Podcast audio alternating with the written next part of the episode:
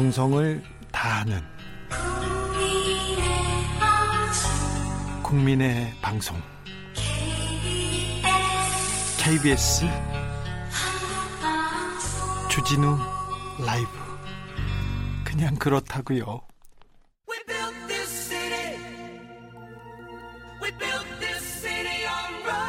차, 사라진 보수의 가치를 찾겠습니다.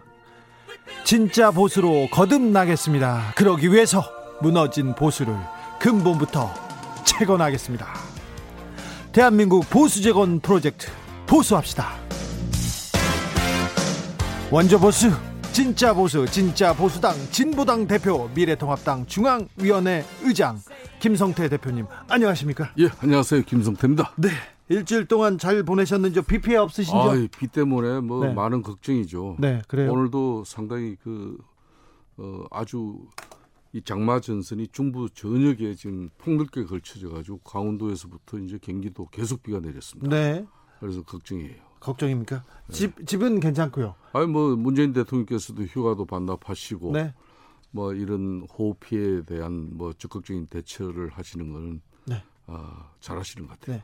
저희 집은 비가 들이쳐가지고요. 제 속옷이 다 젖었습니다. 그래서 그러니까 아 이제 뭐 KBS 이렇게 방송 진행하고 고정 수입 생겼으면 이제 주거 문제 좀 개선하셔야지. 아, 저 저희 집은요. 아직 제가 개선 못 하고 있습니다. 아직은 못 하고 있는데 어, 미래통합당 네. 주거 주 지- 여의도로 이사 왔죠?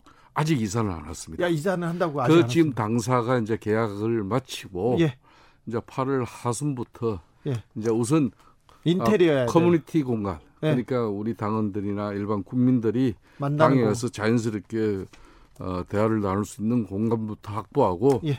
한층 한층 이제 좀 리모델링도 해가지고 사무처 입주는 한 11월 달 정도 돼야 될 아, 아직. 시간이 걸리네요. 예, 당 이름 예. 은 어디 윤곽이 좀 나왔습니까? 아직 그것도 이제 살상 지금 준비하고 있고 네. 당명이나 또 당을 상징하는 로고, 예. 칼라 이런 거 전부 다 지금 아, 상당히 그 전문가들 도움 받으면서 준비하고 있습니다. 네. 사실상 아직은 안 됐네요. 뭐 살상 아직 멀었죠. 네. 네. 자, 보수합시다. 현안으로 가보겠습니다. 아, 그래도 부동산 문제, 부동산 문제가 가장 아직도 어, 큰 화두입니다. 부동산 공급 대책 내놨는데, 예, 사실상, 사실상 미래통합당의 국토교통위에서 10년 이상 최고 전문가로 어, 군림하시던 분이 김성태 대표 아닙니까? 그렇죠? 제가 좀 오래 했습니다. 그렇죠. 예. 예, 국회의원 되기 전부터 아 저는 뭐 사실상 대한민국 헌정 역사상 이 건설인 기업인들이 예, 뭐 국회의원이 된 적은 있지만은 예. 중동 사우디 건설 현장에서 직접 뭐 그렇죠. 건설 노동자로 일을 하고 사실상 사우디 출신 지금 노동자는 처음이죠. 예 그렇습니다. 그 처음이죠. 그래서 예. 이제 국토교통위원회에서 일을 하고 많이 했습니다. 그런데 그런데 그 하나만 물어볼게요. 예. 사우디에서 돈 그때 많이 버셨어요? 아 그때 많이 벌었습니다. 많이 벌었어요? 아 사실상 그때 80년대 초인데 네. 그때는 사실상 1년 하면은 집 한 채 산다 그랬어요. 그랬어요? 예. 그 대신 뭐 축제 힘들었죠. 아니면 까무러치기로 많은 시간에 장시간 노동에 예. 뭐 몸을 40도 막 넘고 그런 데서 아이, 일하셨어요? 지금처럼 7월 8월 달 같은 경우는 사우디 같은 경우는 50도가 넘죠. 아니 근데 그럼 뭐 일을 못 하죠. 자동차 본니트에 계란 날계란을 이렇게 깨면은 바로 후라이가 됩니다. 네. 그래서 일못 하는데 그래도 그래서 일했어요? 12시부터 2시까지는 일을 못 해요. 아니 2시 이후도 50도인데 아, 어떻게 이- 일해요? 근데 희한한 게 예.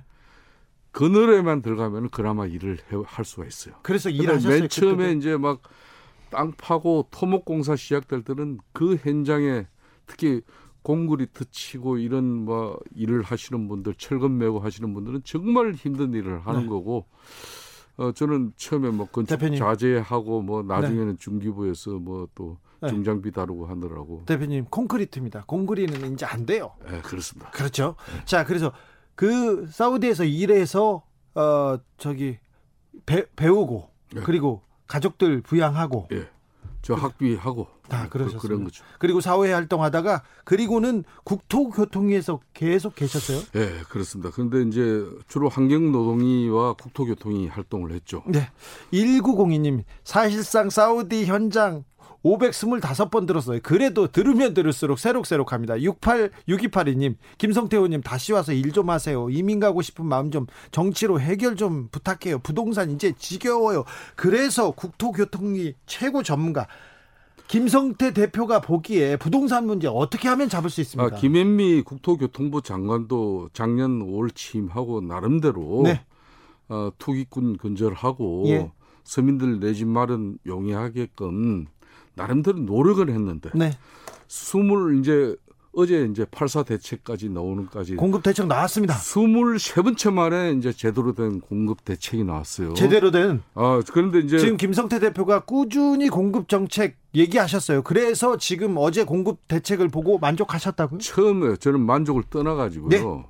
처음부터 이제 김현미 장관이 네. 사실상 시장에서 부동산 시장이 이렇게 부동산 가격이 집값이 폭등을 하면은 네. 제일 먼저 아 공급을 예. 거기를 챙겨봐야 되는 거예요. 네. 아 수요가 어 강남이든 어디든 서울에 집을 내 집을 마련하고자 하는 그런 수요가 줄을 서고 있, 있다 그러면은 네. 아 그럼 공급은 어떻게 되고 있는 건지 이걸 챙겨봤으면은 네. 제일 먼저 속 시원한 답이 만들어질 수 있는데 네. 그동안 큰 실책이 이 집값은 그냥 세금 폭탄으로 어 세금으로 잡기 어, 어렵습니까? 잡을 것이다. 네. 절대 이 시장은 세금으로 못 잡습니다. 예. 지난 7월 19일 날 어, 한국 납세자 연맹에서 예. 그러니까 어, 세금 징수를 많이 하게 되면은 부동산이 올라요. 오히려 어, 세금을 이렇게 대려 낮추고 하면은 부동산 가격이 안정돼요. 그러면으로써 전월세까지도 안정되는 거예요.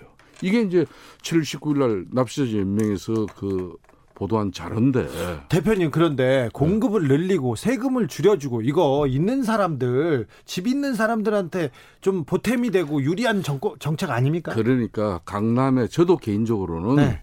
특히 강남 같은 이런 뭐 곳에 투기해가지고 예. 저렇게 집값 올리는 그런 세력들에 대해서는 네. 발본색은 해야 되겠죠. 그래요? 그렇지만 강남 집값 잡으려고 예.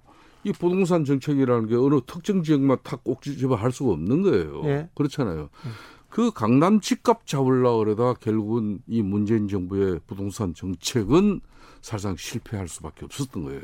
십몇 년 동안 네. 국토위에 네. 있으면서 네. 어디에 집 사고 어디에 네.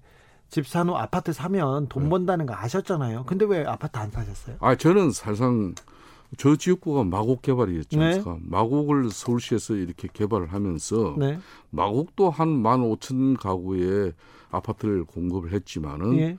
이 공급도 사실상 서울시가 SH 어, 공사를 통해서 공급을 했어요. 예. 그러니까 민간 방식의 공급이 아닙니다. 예. 그러다 보니까 이제 여기는 어 분양 그나마 분양을 통해서 입주하신 분들도 있고 또 임대 주택이 혼재되고 있는 그런 주택이에요. 예. 그렇지만은 그 마곡에 워낙 수요가 많으니까 천담 산업단지에 어, 집 수요가 많으니까 그 마곡 아파트에 입주하신 분들은 엄청난 돈을 벌, 벌었어요. 예. 집 가격이 폭등해가지고. 예. 그래서 자 이거는 뭐냐? 제가 왜인가면은 수요가 있으면은 공급이 공급되는 물량이 적으면 오를 수밖에 없는 거예요. 그러니까 결론은 그동안 서울시의 이명박 정부 같은 경우는 보금자리 주택 정책 이런 걸 통해 가지고 예. 쉽게 말하면 하나의 공공주택이죠. 예. 이걸 좀 많이 공급을 했어요. 그러니까 굳이 내 집을 비싼 돈 주고 마련해도 안 된다는 그런 판단을 했어요. 그러다 보니까 그때 강남 지역 같은 경우는 13.6% 정도가 집값이 떨어졌어요. 그래서 대려 그 다음 정권인 박근혜 정권은 부동산 경기를 부양하려고 부양하는 정책을 폈단 말이에요. 예, 예. 그렇듯이 이번 문재인 정부에서도 강남 집값이 오르는 부분에 대해서 이걸 잡겠다. 그, 그 정책 때문에 그냥 이렇게 그럼 서울시에 진지하게 아 수요자들이 많은가 보다 이렇게 하고 공급 대책을 세우고 거기에 대한 정부 정책의 신뢰도를 이렇게 어, 집을 가지고자 하는 사람들한테 아 앞으로 3, 4년 걸리지만은 내 집을 어느 지역에도 이렇게 공급한다 그러고 이러니까 내가 좀 기다렸다가 저 마련하면 되겠다 이러면 이렇게 안 오르죠. 보나투님, 근데 공급해도 공급 정책 이렇게 내세워도 다주택자들이 다 먹어가요. 돈 있는 사람들이. 그게 맞는 지적이에요. 정확한 지적이에요. 예? 그래서 그게 이제 그걸 막아야지. 김현미 국토교통부 장관이 네. 작년 5월 17일 날 장관되고 일성이 이겁니다. 네. 해필이면은 다주택자들을 이걸 임대 사업자로 예. 등록을 해라. 네. 아, 법 법적으로 등록을 하고 예. 그렇게 하면 세제 혜택과 금융 혜택까지 다 부여하겠다. 네. 그러다 보니까 이 사람들이 날개를 다는 겁니다. 예. 대려 세제 혜택 받고 금융기관 또 혜택 받으면서 그러면서 막 집을 막 많이 사들였어요. 이제 이게 이제 학은이 된 거예요 결론은. 네. 3077님이 대표님 말씀에 사우디 생각나네요. 귀국해서 수원 주공 아파트 13평 580 등록세 20 소개비 20 총 620만 원에 구입했습니다. 어. 대표님이 하셨어요? 아니 이건 옛날 이야기네 보니까. 아 대표님이 아니요. 다 대표님 말고 다른 사우디 노동자시죠? 아마 그럴 큰 거고 네. 그때 그 시절에는 그렇게 해서 입주할 수 있었다 이걸 이야기하시는 네. 네. 근데 그 사우디에서 아, 일하시는 지금도 임대주택 같은 경우는 예. 보증금이 얼마 안 돼요.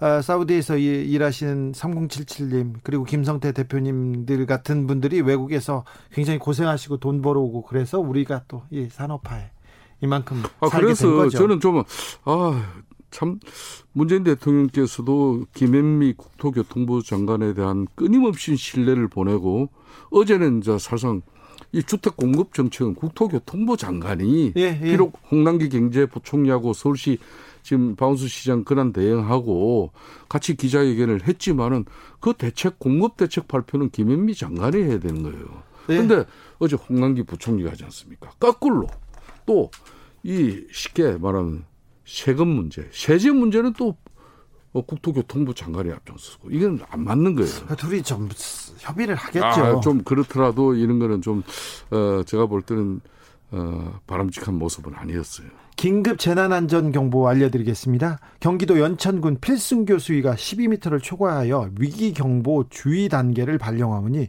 연천군 파주시 등 임진강 유역 인근 주민들 지자체 대피 명- 명령 발령 시 안내에 따라서 신속하게 대피하여 주시기 바랍니다. 연천군 필승교 수위가 초과됐습니다. 그래서 그 주변 인근 대피령이 내릴 것 같으니까 좀 잘 귀 쫑긋 하다가 잘 따라 주시기 바랍니다.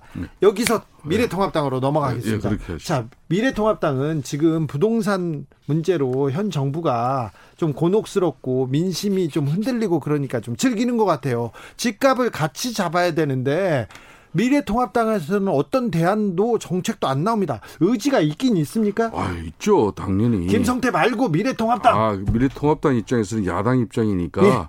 사실상 뭐 정부 부동산 정책 실패에 대한 네. 실기에 대한 계속 비판했죠. 예. 그렇지만은 요 근래는 이제 당 차원에서 입장을 분명히 하고 있는 게 예.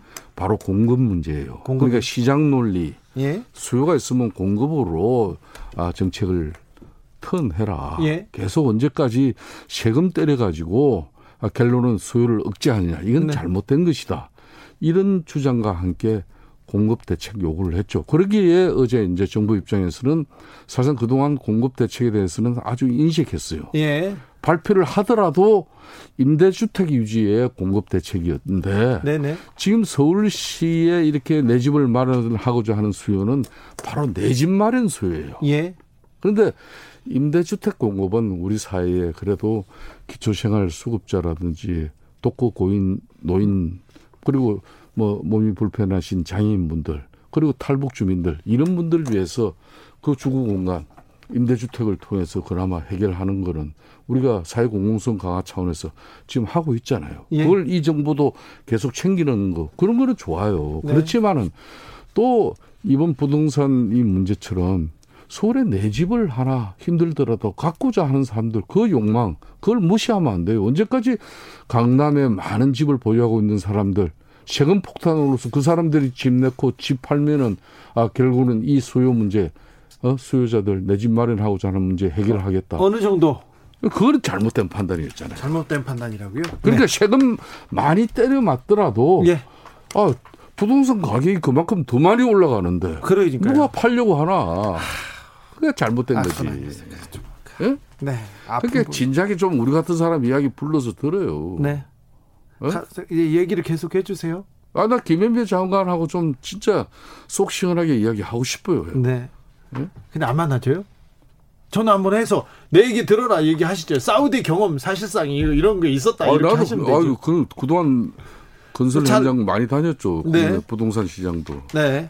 윤희숙 미래통합당 의원 국회 연설 보셨는지요? 아 봤어요. 네. 어땠어요? 그분 사실상 5분 발언한 거예요. 네. 그러니까 법안 처리 이후에 예. 의원이 신청해가지고 5분 사실상 발언. 5분 발언할 때는 국회의원들이 자기 스케줄 일정 지방 내려가는 거 많이 빠집니다. 네. 그럼에도 불구하고 본인이 그 5분 발언을 했는데 그걸 국민들이 이렇게 상당히 감동한 부분은 그 사람이 준비한 원고를 가지고 읽었다면 하면 그런 그런 감동 없을 거예요. 그 본인이 임차인이면서도 임대인인데 네. 아, 그렇지만은 앞으로 이런 전세가 또 월세로 전환되면서 내 집 마련의 꿈은 더 힘들어지고 네. 주거 비용은 더 높아진다. 예. 이런 걸 구구절절 이야기하다 보니까 그게 이제 참 가슴에 와닿은 거예요. 네. 근데 뭐 특별한 이야기를 살상 한 건 아닙니다. 그 네. 그렇지만은 지금 부동산 이 대책에 있어서는 그 특별한 게 아닌데 김현미 국- 국토교통부 장관은 왜 22번째 동안이나 그렇게 어? 세금으로 그냥 이 부동산 문제를 해결하려고 했는지 그게 안타까운 거예요. 미래통합당은 근데 그- 그동안 특별한 얘기 안 해도 되고 이렇게 상식적인 얘기를 하면 되는데 사실상 국회에서 사실상 우리도 어려운 이야기 했죠. 네. 예? 네. 국민들이 이렇게 어, 현장에서 이렇게 편안한 이야기로 그런 저, 그 이게 하면은 네. 어, 언론이나 좀 국민들이 쉽게 이해할 수 있는 이야기를 좀 그렇죠. 우리가 어렵게 한 적도 있죠. 그렇죠. 아니면 고성으로 한 얘기했죠. 너무 하이톤으로 얘기해가지고 네. 그렇죠. 국민들이 좀 듣기 싫은 것도 있었잖아요. 네. 그렇죠. 사실상 그랬어요. 근데 자 국회가 네. 이렇게 차분하게 서로 얘기를 해야 됩니다. 여도 네, 야도. 그러면. 그런데 어, 다른 부분은 전혀 얘기가 안 되는 것 같아요. 민주당은 계속 단독으로 법안 통과시키고 있고요. 미래통합당은 뒤에서 이거는 독재다고 소리치고 있고 이거는 이건 정치 아니잖아요. 정치가 안- 지금 잘 굴러가고 있는 거 아니잖아요. 그러니까 문재인 대통령께서도 21대 국- 국회 개헌 연설에서 네. 진짜 협치로 여야 간에 예, 협치 얘기했죠. 상생의 정치를 가지고 국민들 편안하게 하자. 예. 민생 문제 해결을 하자 그랬잖아요. 예, 그러면은 어, 법사위 문제 때문에 이 사단이 났지만은 민주당이 법사위를 가져갔으면은 네, 그러면 야당 의석 비부, 배분에 따라서 그 위원장을 자기네들이 이렇게 압박하는 수준이었지만 그걸 물려서 그 미래통합당 못은 돌려주는 게 맞고 11대 7. 그렇죠. 그거 살려주면서 다음 후반기 법사위 위원장은 우리가 이제 이미 이렇게 시작했으니까 자, 그러니까 지금 후반기 법사위는 다시 미래통합당이 가져가고 지금부터 우리가 여야간에 대화 타협을 통해서 국회 정치하자. 이러면 음. 풀어지는 거예요. 아니 김성태 안 합리적이네. 네. 일단은 그 니네들이 법사위원장 가져갔으니 자 저기 민주당 법사위원장 가서 전반기 하고 후반기는 통합당이 하고 어. 11대 7은 나누자. 어. 이렇게 이런 얘기를 했으면 민주당이 받았을 거예요. 아 그렇게 이제 협상을 했으면 되는데 네. 민주당도 그렇지 않았어요. 아니 그런데 내용은 아니 그런데 이렇게 이런 합의를 하려고 하지 않았다니까요. 아니 미래통합당이 그러니까 이게 저도 사실상 전직 원내대표로서 예 이런 좀 협의 많이 했잖아요. 공간에서 예. 홍영표 전 원내대표나 네 김관영 전 국민의당 대표나 이런 사람들하고 좀 만났었어요. 계속 만났죠. 야, 우리가 물 밑에서 우리라도 좀 조율을 해가지고 네. 만들어주자. 물 밑에서 계속 소주 어. 먹었잖아요. 아 그러면서 저는 저희 같은 경우는 저 같은 경우는 좋다 그러면은 미래 한국당이 탈원전 정책을 철회해야 되려 그랬으니까 네. 그런 정도 좀 수용해 주라. 예. 수용하면서 또 니들이 요구하는 부분 일정 부분 예. 우리가 한 발 양보할 수 있는 쪽으로 나도 설득해 보겠다. 네. 이런 저런 이야기하고 있지만은 아 김태정 원내대표는 너무 저돌적이었어요. 그냥 아 그러니까 자, 김태녀는 저돌적이었고 주호영은 주호영은 그 김성태가 가진 이런 그 막후에서 이렇게 협상하고 이렇게 논의하는 이게 이런 노력은 부족했잖아요. 좀 서로 뭐 수- 소주 좀 더 마시면서 네. 좀 give and take를 좀 해야 되는 건데 맥주는 안 되고 소주만 그렇죠. 네. 그, 그리 돼야 이게 서로 주고받고가 되는 거고 네. 이렇게 막장 정치가 안 되는 건데 네. 참 아쉬워요. 좀 지금이라도 아쉽습니다. 지금이라도 네. 민주당 김태년 원내대표가 예. 아 이제 9월 정기 국회가 남았어요. 예. 이제 이제 파- 사실상 8월 국회는 이제 거의 뭐 휴가 기간이니까 네. 활동이 별로 없어요. 예. 바로 이제 9월달 되면 정기 국회가 되니까 예. 이 정기 국회 시작하면서 예. 야당 목 상임위원장 줄거 주고. 걸려주겠다. 그리고 그 미래 대신 이런 거 좀 협조해주고 네. 어, 그리고 미래통합도 요구를 해라. 예. 이와 가름된 거 뭐 해주면 되겠냐. 이렇게 해서 주고받아야죠. 자, 미래통합당도 이제 법사위원장 얘기는 그만하고 후반기로 가져가면 되고. 아, 그- 그런 게 이제 자, 패키지로. 통으로 합의 보면 돼요. 자, 좋습니다. 좋습니다. 그런데 김성태의 대권 가도에 김성태의 서울시장 가도에 변수가 생겼습니다. 바로 강력한 후보가 나타났습니다. 그는 바로 윤석열 검찰총장입니다. 급부상하고 있어요. 독재와 전체주의를 배격한다 이런 연설까지 해가지고 지금 이 급부상하고 지금 여기에서 미래통합당에서 계속 이렇게 윤석열 카드가 지금 지금 주목받고 있는데 이 현상은 어떻게 보십니까? 사실상 미래통합당이 윤석열 총장이 작년 조국 법무부 장관 검찰 수사부터 해서 이제 유재수 네. 어, 부산 부시장 어, 수사가부터 해가지고 지금 이제 라임 옵티머스 네. 뭐 계속 이어지고 있지 않습니까? 문제는 이 수사들이 하나도 지금 제도되지 못하고 중단돼 있지 않습니까? 그러네요. 좀 지지부진하죠. 사실상 그게 이제 검찰총장 힘을 빼버리고 지난 2월 어, 추미애 장관이 검찰 고위직 인사하면서 그 수사 핵심 라인들을 전부 인사 다 조치했기 때문에 수사가 안 되는 거예요. 자 그런 측면에서 어, 지난 3일 전에 이틀 전에 윤석열 총장이 그것도 신임 초임 검사 임명 자리에서 네. 검찰총장에서 무슨 이야기 합니까? 저는 아주 교과서적인 이야기인 거예요. 이게 교과서적이었다. 그렇죠. 언론적인 아, 얘기다. 권력행 비리나 네. 이런 부정부패에 관해서 엄중한 검찰권 행사하라. 아, 그러면서 어? 이게 이제 자유민주주의, 헌법적 가치, 시장 경제의 그런 소중함, 법치주의에 대해서 좀 언급한 게 그게 이제 어? 독재와 전체주의 있었죠. 전체주의 이야기 들어간 부분 가지고 그렇게 예민하게 받아들였는데 민주당 입장에서 그럴 필요 없어요. 아, 괜히. 아, 이 검찰총장 그 어렵게 임기 2년제 만드는 사람들이 민주당입니다. 아, 근데 민주당이 만들었죠. 네. 그럼요. 네. 그렇게 해서 검찰총장의 임기 존중하자는 거는 검찰 조직의 독립성과 정치적 중립을 위해서 그렇게 잘해놓고 자, 그런데 예, 잘- 좀 자기들 말 안 듣는다고 해서 이렇게 내년 7월 임기 검찰총장을 어, 흔들고 사퇴하라 그러면은 앞으로 어떻게 되겠습니까? 아니, 자, 그러니까 김성태 대표한테 윤석열이 조금 아, 좀 위협적이진 않나요? 경쟁자로. 아이 왜 나를 거기다 끌어넣습니까? 아니, 그래야지요. 우리 네? 진짜 보수당 대표한테 참, 지금 지금 윤석열의 부상이 부담스럽진 않아요? 괜찮습니까? 아이, 윤석열 지금 우리 당이 우리 당에서도 이번에 윤석열 총장의 그런 신임 검사 검사 임명 그 인사말 한 부분에 대해서 그걸 박수 뭐, 치던데요, 뭐 아, 거기도. 그냥 뭐 대변인 논평을 통해서 칼잡이가 다시 돌아왔다 뭐 이런 네. 논평하는 건 난 적절치 않다고 봐요. 그냥 검찰총장이 후임 신임 검사한테 예. 교과서적인 이야기한 걸 너무 그걸 또 정치적으로 그게 여도 야도 정, 그러니까 민주당도 또 네. 그런 거 아니에요. 여도 야도 너무 정치적으로 보지 말고 그냥 검찰총장은. 검찰총장으로서 한 이야기인데 여기까지 듣겠습니다. 진짜 보수당 원조 보수 미래통합당 중앙위원회 의장 김성태 대표였습니다. 감사합니다. 예 감사합니다. 라디오 재난정보센터 다녀오겠습니다. 정한나 씨. 홍수주의보가 발령된 곳이 또 있습니다. 한강 한탄강 유역 연천군 사랑교 지점에서 홍수주의보가 발령됐습니다. 연천 파주 지역 주민들은 안전에 각별히 유의하시기 바랍니다.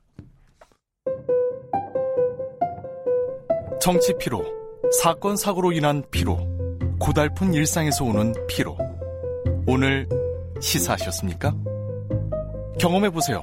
들은 날과 안 들은 날의 차이. 여러분의 피로를 날려줄 저녁 한 끼 시사. 추진우 라이브.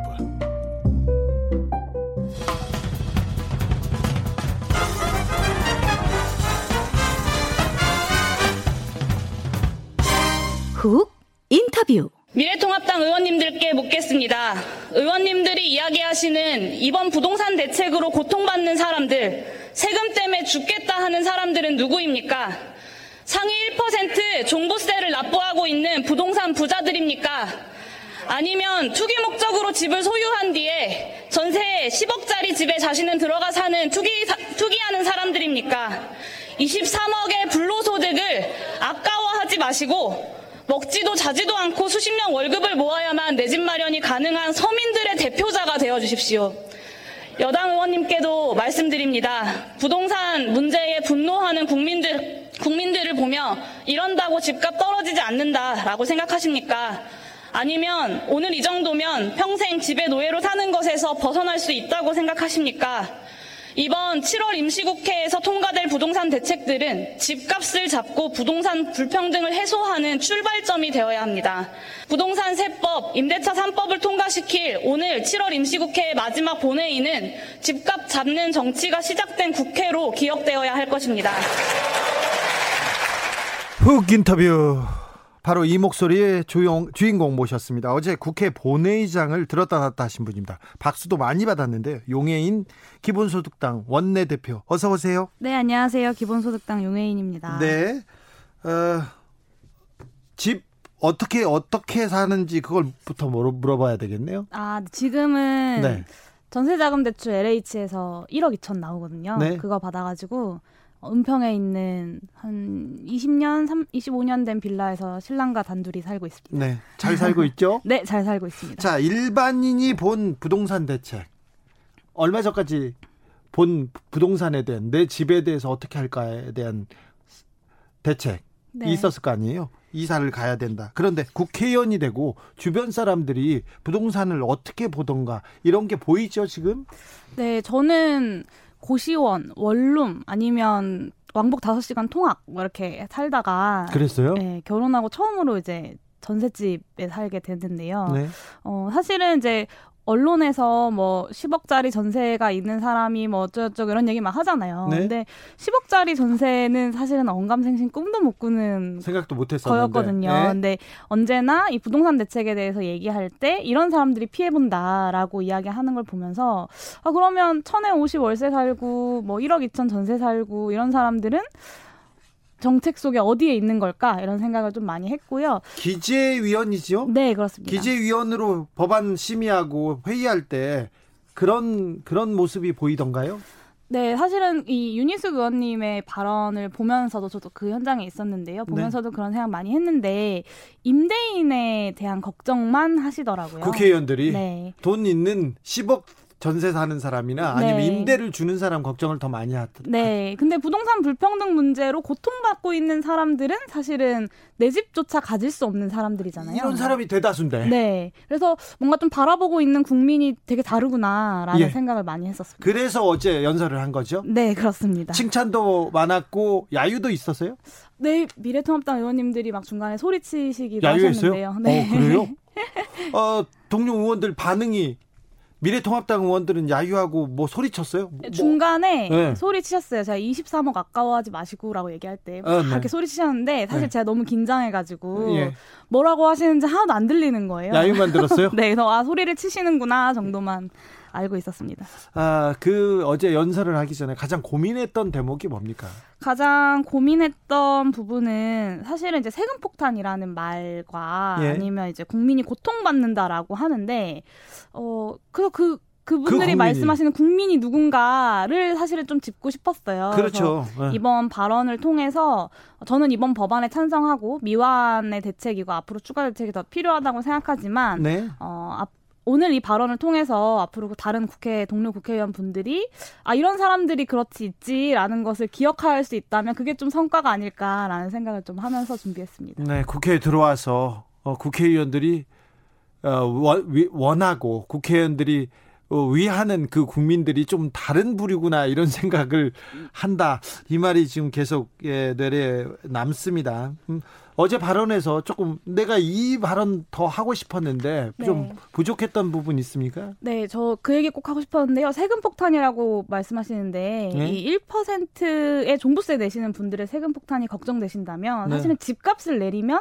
세금 폭탄 막을 수 있습니다. 네. 왜냐하면 집값에 따라서 부과되는 세금이기 때문에 네. 집값이 내려가면 내는 세금액도 줄어들게 되겠죠. 그렇죠. 집값이 많이 올랐으니까 세금을 조금 더 내라는 거예요. 네. 그것도 1%한테. 네, 그렇습니다. 근데 왜 그렇게 언론은 특별히 이 사람들을 위해서 진짜 막 몸으로 막잖아요. 네. 이 언론들 보고 보면 어떤 생각해요? 사실 기재위원이어서 이런 부동산 문제에 대해서 대책에 대해서 고민이 좀 깊어졌지 않습니까? 네, 특히나 요새 이제 부동산 대책에 대한 논란들이 많으면서 저도 열심히 공부하기도 하고 고민도 많이 하는데요. 예. 어, 이번 대책들을 보면서 어, 이 임차인들에 대한 예. 그 여러 가지 보호 대책들이 좀 더 필요하다라는 네. 생각을 좀 많이 했었고 어떤 점이 그러면 필요하고 어떤 점이 보완돼야 된다고 보십니까? 예를 들면 4, 2 플러스 2년이라는 그 이번 개정으로 4년의 시간을 본 거잖아요. 네. 그러면 4년 이후에 어 임대 전세료가 껑충 뛸 수 있다라는 우려가 있죠. 예. 그래서 여기에 이제 신규 계약에도 전월세 상한율 그 임 대료 상한제를 그 적용하는 것이 저는 좀 필요하다. 맞아요, 맞아요. 네. 지금 전셋집을 새로 구하는 사람들 그 우려가 있어요. 전세 음. 그러면 4년 계약이기 때문에 4년 동안 어, 그 계약할 가능성이 있기 때문에 이번에 많이 오를 거다. 네. 이 생각 다 하잖아요. 네, 전세 네, 사는 사람들은. 네. 그 걱정이 있잖아요. 네. 그래서 그 부분에 대한 대책이 좀 더 필요하다라고 생각하고요. 이런 법안 내셔야 되겠네. 네, 그렇습니다. 그렇죠. 그러면은 어, 집주인이 바, 집주인이 그임그 전세를 사는 사람들이 바뀌더라도 크게 부담 없이 이렇게 너무 많이 오르는 그 부분에 대해서는 좀 잡아줘야죠. 네. 정책적으로. 네. 그 부분 부족하네. 네. 또 다른 아 들어와서 이렇게 공부하다가 일하다가 아나 이런 법안 내야 되겠다 이런 것도 있습니까? 네. 그리고 그 집값을 잡으면 예? 임대료가 너무 많이 오른다라고 하잖아요. 예? 근데 임대료 상한제도 필요하지만 사실은 집값 자체를 잡으면 예. 집값에 연동해서 전세금이나 월세는 내려가게 돼 있거든요. 좀 잡아주세요. 네, 그래서 어. 이 집값을 잡는 대책이 필요하다고 생각하고, 네, 네 이 핀셋 증세는 지금처럼 이렇게 1%의 세금 내는 사람들이 더 크게 반발하고 세금 내지 않는 사람들은 자기가 내는 세금이 아니니까 예. 이렇게 저항하는 사람들의 목소리가 더 크게 보이거든요. 예. 그랬을 때 이런 핀셋 증 증세 방식이 아니라 어, 좀 보편적으로 증세를 하면서도 어, 모든 사람들에게 이득이 되는 방식의 저, 저희는 이제 토지 보유세랑 토지 네. 기본소득이 결합된 패키지 정책을 주장하고 있는데요. 이런 방안에 대해서도 21대 국회가 좀 진지하게 검토해야 된다고 생각합니다. 그렇죠. 그리고 우리 국민들이 지금 1%를 위한 그 나하고 관련 없는 걱정을 많이 해요. 네. 언론 때문에 그렇죠. 네. 언론 때문에 그런데 요 부분에 대해서도 조금 아, 다른 방법, 다른 그 말이 좀 나왔으면 좋겠는데 국회에서나 아니면 어, 다른 정치인들이 이런 얘기를 좀 많이 해주면 서민들한테 어, 너, 너네들은 안전해, 어, 괜찮아. 근데 이게 1% 특정 부류를 위해서 하는 얘기야. 그런 정책이야. 이 얘기를 좀 더 해줬으면 하는데 그런 부분도 좀 목소리를 내주십시오. 0140님이 로또 세금 30% 냅니다. 집값 10억 올라서 로또 수익 냈으면 30% 세금 내게 해야죠. 집값 올랐으면 그렇죠? 네. 기본소득당 기본소득 의제는 계속되고 있습니까? 네, 기본소득에 대한 논의들 역시 계속 진행하고 있고요. 근데 예. 지금 당장 급한 정책 필요한 현안들이라고 생각하는 게 이제 하나가 부동산이고 문제고 네. 저는 또 하나는 이 코로나19 극복하는 게 또 되게 중요하잖아요. 네. 그래서 이 코로나19로 인한 경제 위기 극복하기 위한 2차 재난 지원금이 좀 필요하지 않을까 이런 생각들도 하고 있고요. 네. 기본소득은 21대 국회 임기 내내 제가 가져갈 생각입니다. 네. 여담인데 오늘 네. 류호정 정의당 의원 의상 네. 크게 화제가 됐는데요. 어, 젊은 초선 의원으로서 이 문제 어떻게 보세요? 네, 사실은 그 의상이 네. 저희가 네. 2040 국회의원들의 연구 모임이 생겼어요. 예? 그러니까 그 전날 본회의 전날 저희가 창립 총회를 했고요. 예. 그 창립 총회에서 청년들과 함께 행사를 했는데 그 행사의 공약이 오늘 입었던 옷을 내일 그대로 입고 본회의장에 가자였거든요. 예. 사실 유호정 의원이 그 약속을 지킨 것인데요. 네. 이게 마치 좀 어. 이렇게 다른 의도가 있는 것처럼 이야기되고 있는 점 좀 안타깝다라는 생각이 들고 저는 국회의원은 정책과 법안으로 말하는 사람이라고 생각합니다. 그래서 네. 국민 여러분들께서도 류호정 의원과 이 청년 국회의원들이 만, 만들어갈 의정 활동에 대해서 앞으로 지켜봐 주시고 그 내용으로 평가해 주시면 좋지 않을까 생각합니다. 네. 2003년이었던가요? 류, 유시민 이사장이 네. 어, 청바지에 아, 그 캐주얼 차림으로 네네네. 네, 국회 네. 선서하러 왔다가 그땐 야유 받고 쫓겨났어요. 네. 그때 다시 정장 갈아입고 갈아입고 와서 했죠. 네. 그런데 몇 년 후에 단병호 의원이 당선된 거예요. 그분은 네. 잠바를 그 점퍼죠. 점퍼인데 네네. 그 작업복 잠, 점퍼 같은 게 민주노총 위원장 시절부터 저, 작업복만 입고 다니셨어요. 작업복을 입고 들어오니까 그때부터는 한마디도 못 하더라고요. 음. 조금 있다가 강기갑 의원이 뒤에 따라왔는데 개량 한복 입고 네. 오셨어요. 그래서 어, 국회에서 의상 논쟁이 없어졌는데 갑자기 류호정 의원한테만 이렇게 어, 논쟁 삼아서 이게 커지는 얘기가 되는 걸 보면서 참 웃기다, 재밌다 이런 생각도 했는데 사실 국회가 좀 음. 굉장히 딱딱한 공간이긴 한데요. 본회의장에서는 자켓도 못 벗습니다. 아, 그래요? 네, 자켓 벗으면 직원분들이 오셔가지고 얘기해요? 네, 의원님 자켓 벗으시면 안 되고 입어주세요라고 네. 얘기하시거든요. 근데 그게 음. 관례래요. 그래서 관례처럼 이어져 오는 그런 좀 딱딱한 문화들이 아직도 남아 있는 거죠. 제가 국회 그 2000년대 초반에 국회 출입할 때 제가 운동화를 구겨 신거든요. 네네. 구겨 신고 이렇게 가면 그 와서 저한테 얘기했습니다. 이러면 안 된다고. 음. 왜요? 그랬죠. 그리고 저는 그 다음번에는 반바지를 입고 갔습니다. 그래가지고 네. 주 기자님 이러면 안 됩니다. 그래서 그 다음에는 더 옷을 더 자유분방하게 입고 갔던 기억이 있는데 그게 중요한 게 아니죠. 네. 네. 아엠 아렌트님이 아무거나 입고 일만 잘해라. 그럼요. 네. 네. 음. 자, 어, 어떤 그 고민이 있습니까 요새는? 요새는 제가 굉장히 일정이 많았습니다. 네? 그 기본소득당의 의원이 혼자니까요. 네? 그 일도 기본, 많고요. 네, 기본소득과 관련 기본소득당과 관련된 많은 일정들이 있었는데요. 최근에는 일정을 많이 잡는 데 집중하기보다는 어, 아까 좀 전에 말씀드렸던 것처럼 국회의원은 정책과 법안으로 이야기하는 사람이기 때문에 일정을 좀 줄이고 지금 현안들에 대한 내부적으로 의원실 동료들과 함께 공부하는 시간들을 좀 많이 갖고 있는 중이고요. 네. 앞으로도 좀 그런 모습 보여드리고 싶다라는 각오를 좀 다지고 있습니다. 지금까지 공부하는 용해인 기본소득당 음. 원내대표였습니다. 감사합니다. 네, 고맙습니다. 교통정보센터 다녀오겠습니다. 정현정 씨. 테이크아웃 시사 나왔습니다. 오늘도 하나 챙겨가세요. 주진우 라이브.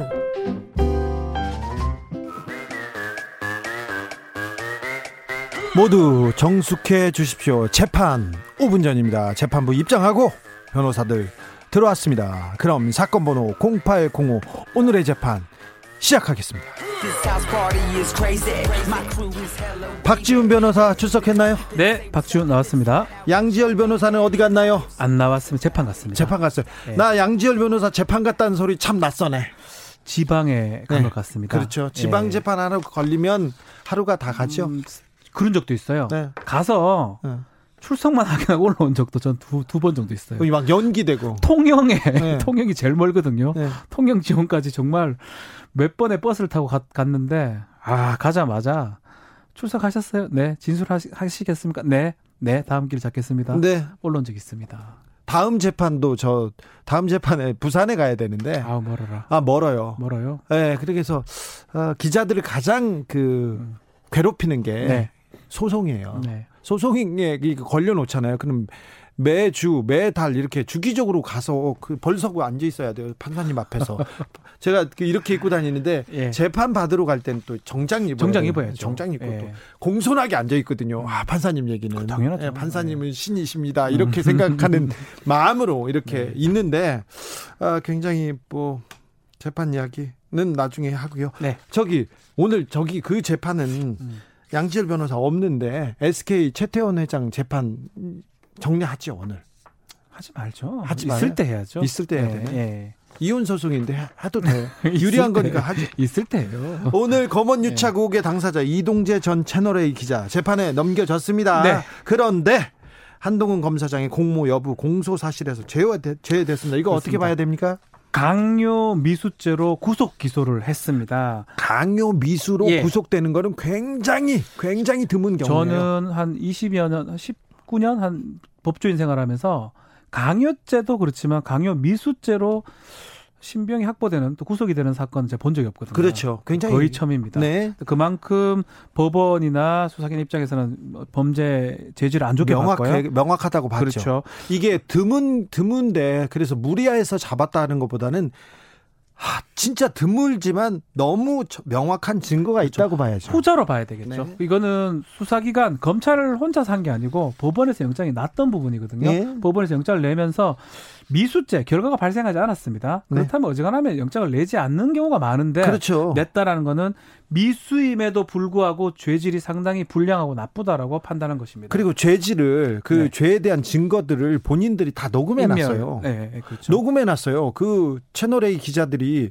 이번에 같이 기소된 백아문이계 기자하고 네. 이동재 기자가 다 녹음을 해요. 음. 얘기하던 것도 다 녹취를 해가지고 다 남겨놨어요. 그걸 또 없애다가 걸려가지고 그렇죠. 없애고 또 증거를 만들려다 음. 걸려가지고 그게 조금 치명타였던 공소 제기된 내용은 뭐 아주 간단하게 말씀을 드리면 네. 이철 전 밸류 인베스트 코리아 대표한테 수차례 다섯 차례 편지 정도 보내면서 특히 유시민 노무현재단 이사장에 대한 비리 혐의를 얘기를 해달라. 네. 얘기를 하면 당신은 빠져나갈 수 있다. 이것을 의무 없는 일을 강요하고 협박한 거고요. 그래서 결과 달성하지 못했습니다. 유시민 의, 네. 이사장이 그 어, 이철 그 밸류 인베스트 코리아하고 전혀 관계가 없었어요. 예. 없으니까 본인도 힘들죠. 말할 네. 게 없는데 뭔가 얘기를 하나 해주면 당신한테는 혜택이 갈 것이며 그리고 그, 그 와중에 한동훈 검사장이 언급이 됐고요. 예. 그래서 이제 최초는 한동훈 검사장도 공모했거나 연관성이 있지 않을까라고 계속 추측이 됐고 수사가 진행됐는데 결과론적으로 공모 부분은 지금 빼져 빠져 있는 그런 상황입니다. 왜 공모도 적시하지 못했을까요? 그러면 지금껏 어, 수사한 게 서울중앙지검 수사가 어, 어느 정도 성과를 내지는 못한 것 같아요? 일단은 두 가지를 좀 봐야 될 것 같아요. 일단 그 담당 부장 검사인 정진훈 검사가 내부 전산망에 상당한 진척이 있다. 예. 수사가 믿어달라고 예. 얘기했죠. 예, 그 얘기하고 법원에서 영장이 날 때도 뭐 공모까지는 얘기는 안 했지만 혐의 사실이 인정된다는 식으로 영장이 났거든요. 그래 영장이 나왔을 때 으흠. 그래서 이제는 이동재가 아니라 네. 한동훈한테 수사가 그렇죠. 치고 들어간다고 했는데 네. 그 이후에 상황이 많이 급변한 것 같습니다. 네. 저는 이제 개인적으로 제가 변호사 입장에서 봤을 때는 한동훈 검사의 어떤 방법이 다 먹혀든 것 같다는 생각이 듭니다. 아, 그 제가 봤을 때는 네. 수사 받는 방법을 수사 받는 기술을 썼죠. 본인이 썼던 책이잖아요. 우리 네. 진행자께서 썼던 네. 책하고 비슷한데 네. 일단은 그 어디에 초점이 맞춰졌냐면 2월 13일 날 있었던 녹음 녹취 자료의 모든 걸 초점이 글로 가버렸습니다. 예. 그거는 뭐 의도했던 의도하지 않았던 네. 두 번째 수사 심의를 개최하게 됐고요. 네. 세 번째 몸싸움이 일어나면서 몸싸움이 일어나면서 아예 그 주제가 예. 피의자에서 피해자로 넘어가 맞습니다. 버려요. 공모 부분보다는 다른데 초점이 맞춰지면서 결국은 더 이상 증거를 확보하지 못했던 걸로 보이고요. 네, 수사가 그 글로 가지 못하고 다른 부분에서 네. 큰 논쟁이 됐죠. 사실은 누가 자백을 하거나 네. 아니면 증거를 확보해야 되는데 증거를 확보하기 어려웠던 거는 시작 자체가 두 달 이후에 시작된 겁니다. 두 달 이후 압수수색이요. 네, 압수수색 시작됐는데 그때 근데 음. 어 한동훈 검사장에 대한 압수수색이 있었어요. 휴대폰. 그렇 근데 그때 조금 더 명확하게 더 많이 받아냈어야 되는 거 아닌가요? 그때 소환 조사 딱한 번 했고요. 수사 심의 직전에 네? 비밀번호 같은 것들 정확하게 얘기를 안 해서 포렌식 작업도 불가능합니다. 이것도 이것도 아이폰 기종입니다. 네. 아이폰 기종은 뭐 이제 다들 이제 청취자분들 다 알고 있다시피 국내 기종과 다르게 비밀번호 풀기가 너무 어렵고요. 네. 그걸 풀지 않으면 사실은 포렌식이 불가능합니다. 그러면 한동훈 검사장에 대한 수사는 거의 그 움직이지 못하고 섰습니까? 아마 시작할 때는 된다고 네. 생각했을 것 같아요. 예? 이동재 전 기자를 구속할 때 그 그 무렵에는 이제 된다. 불러서 네. 조사만 하면 된다. 약간의 증거만 확보하면 한동훈을 공모로 엮을 수 있다라고 수사팀은 아마 판단하고 있었던 것 같습니다. 그랬으니까 그렇게 지금까지 걸로. 근데 그 어, 이후에 제가 네. 봤을 때는 확보한 증거는 제로라고 보입니다. 그렇기 때문에 공모를 적시하지 못했다고 생각이 됩니다. 실패한 수사네요. 어떻게 보면. 실패한 수사고 한편으로는 한동훈 이제 피의자 네. 검사 입장에서는 성공한 방어다 이렇게 말할 수 있겠습니다. 지금 이제 한동훈 검사장이 이제 검언 유착이란 말도 하지 마라 쓰지 마라 나는 피해자다 그렇죠? 이렇게 얘기합니다. 네. 어 그래서 어 한동훈 검사장 한테 유리하게 네. 유리한 국면으로 넘어갔다고 봐야죠. 많이 유리합니다. 네. 그리고 역공이 됐어요. 네. 이쪽 KBS죠.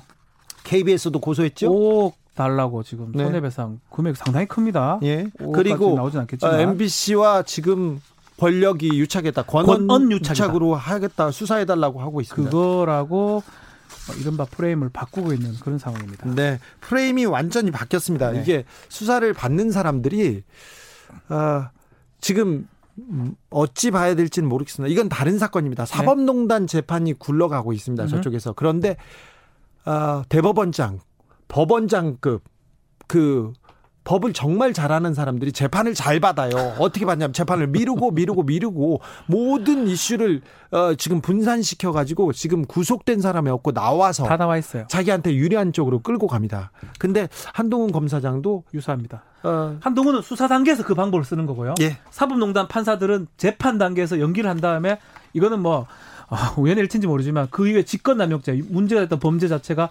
대다수 무죄가 나옵니다. 앞으로 재판 받으면 무죄가 될 가능성이 아주 높겠죠. 지금 그런데 한동훈 검사장이 공모 여부가 지금 빠져 있기 때문에 공소사실에서 빠져 있기 때문에 네. 한동훈 검사장이 뭐 연루됐다 뭐라고 얘기하는 것 자체가 이제 위험한 수준이에요. 말하면 안 되고요. 네. 어차피 우리 형사 재판은 증거 재판입니다. 네.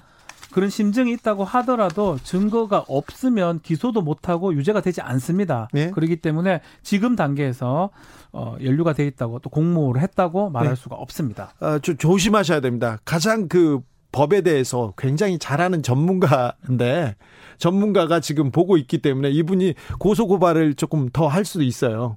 네, 네 저는 가만히 있습니다. 지금 네. 계속. 예. 어, 좀, 좀 어렵다, 음. 좀 불안하다 하시는 분은 제가 재판받는 법, 그리고 검사들한테 수사받는 법 이런 책을 써놨어요. 그 책. 제가 읽어봤거든요. 네. 참, 이건 진짜로 제가 주옥 같아요. 제가 다년간 끌려다니면서 재판받고 네. 수사받았잖아요. 이거는 음. 조사 받아본 사람만 쓸 수 있는 네, 그렇죠. 글이에요. 네, 피의자 입장에서 네. 썼습니다. 아, 수사심의위원회 이거는 조금 그 고쳐야 되겠죠. 왜 하필이면 아. 왜 하필이면 가장 돈 많고 힘센 이재용 부회장 그리고 한동훈 검사장만 이 혜택을 보냐 이런 논란은 있지 않습니까? 이 방송에서 그 얘기를 한 적이 있습니다. 저도 꼭 한 번은 수사 심의회를 한번 신청해 보겠다라고 했던 적이 있죠. 잘 안 될 거예요. 신청하지 네. 마. 해보니까 네. 이전에 지금 우리 이른바 사찰 노예 있습니다. 예. 이 절에서 뭐 노예 취급받는 사찰 노예 사건 또 이주 노동자 근로자 그 사업 사업주의 근기법 위반 예. 사건 이거 지금 수사 심의 신청을 했거든요. 예.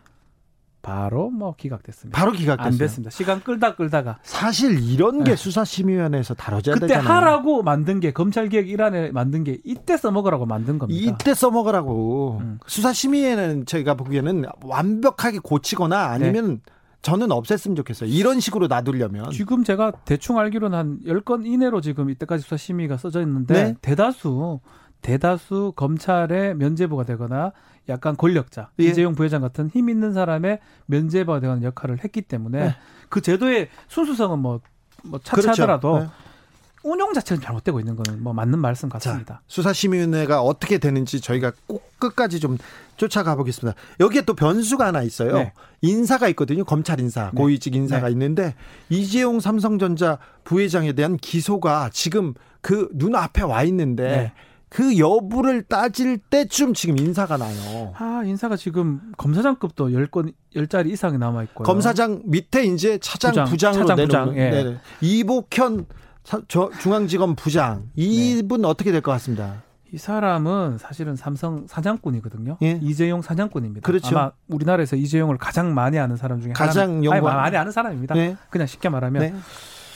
이동될 가능성이 있지 않을까. 아, 이동하면 안 되죠. 지금 수사를 하면 기소를 하고 재판을 치러야 되는데요. 지금 단성한 부장이 사법농단 수사를 하고 지금 서울중앙지검에서 기소. 그러니까 재판을 기, 계속 따지면서 재판을 치르고 있어요. 문제가 네. 이분, 도 특수통이에요. 특수통이야. 그러니까 특수통은 윤석열 라인은 맞아. 특수통은 돌리고 형사부나 공판부를 하겠다라는 그게 뭐 그게 추미애 개인적인 추미애 장관 개인적인 취지가 아니, 아니 그게 아니고 그런 원칙대로라면 돌아갈 가능성도 있습니다. 아니 그래도 삼성 수사한 사람을 그걸 돌리면 안 되죠. 이거는 좀 말이 안 되죠. 그러니까 그거는 이제 그 판단인데 예. 저도 뭐 개인적으로는 이 삼성 수사를 마무리 짓고 뭐 예. 하는 게 맞다고 생각이 드는데 그 인사 원칙이 적용된다면 그 자리에 있는다는 보장할 수는 없을 것 같습니다. 오호, 이거 큰 변수가 생깁니다. 왜 이런 인사, 이런 변수는 이재용 부회장이나 삼성한테는 유리해질까요? 이런 생각을 또 하면서 네. 하면서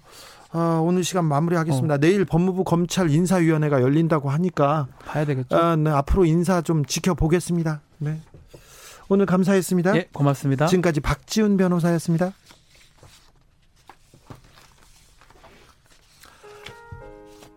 데스티니스 차일드 스탠드 for love 들으면서 주진우 라이브 마무리하겠습니다.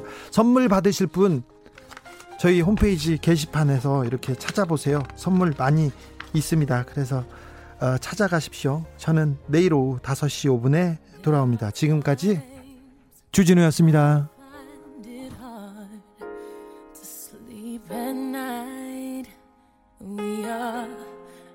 living through such troubled times, and every child that reaches.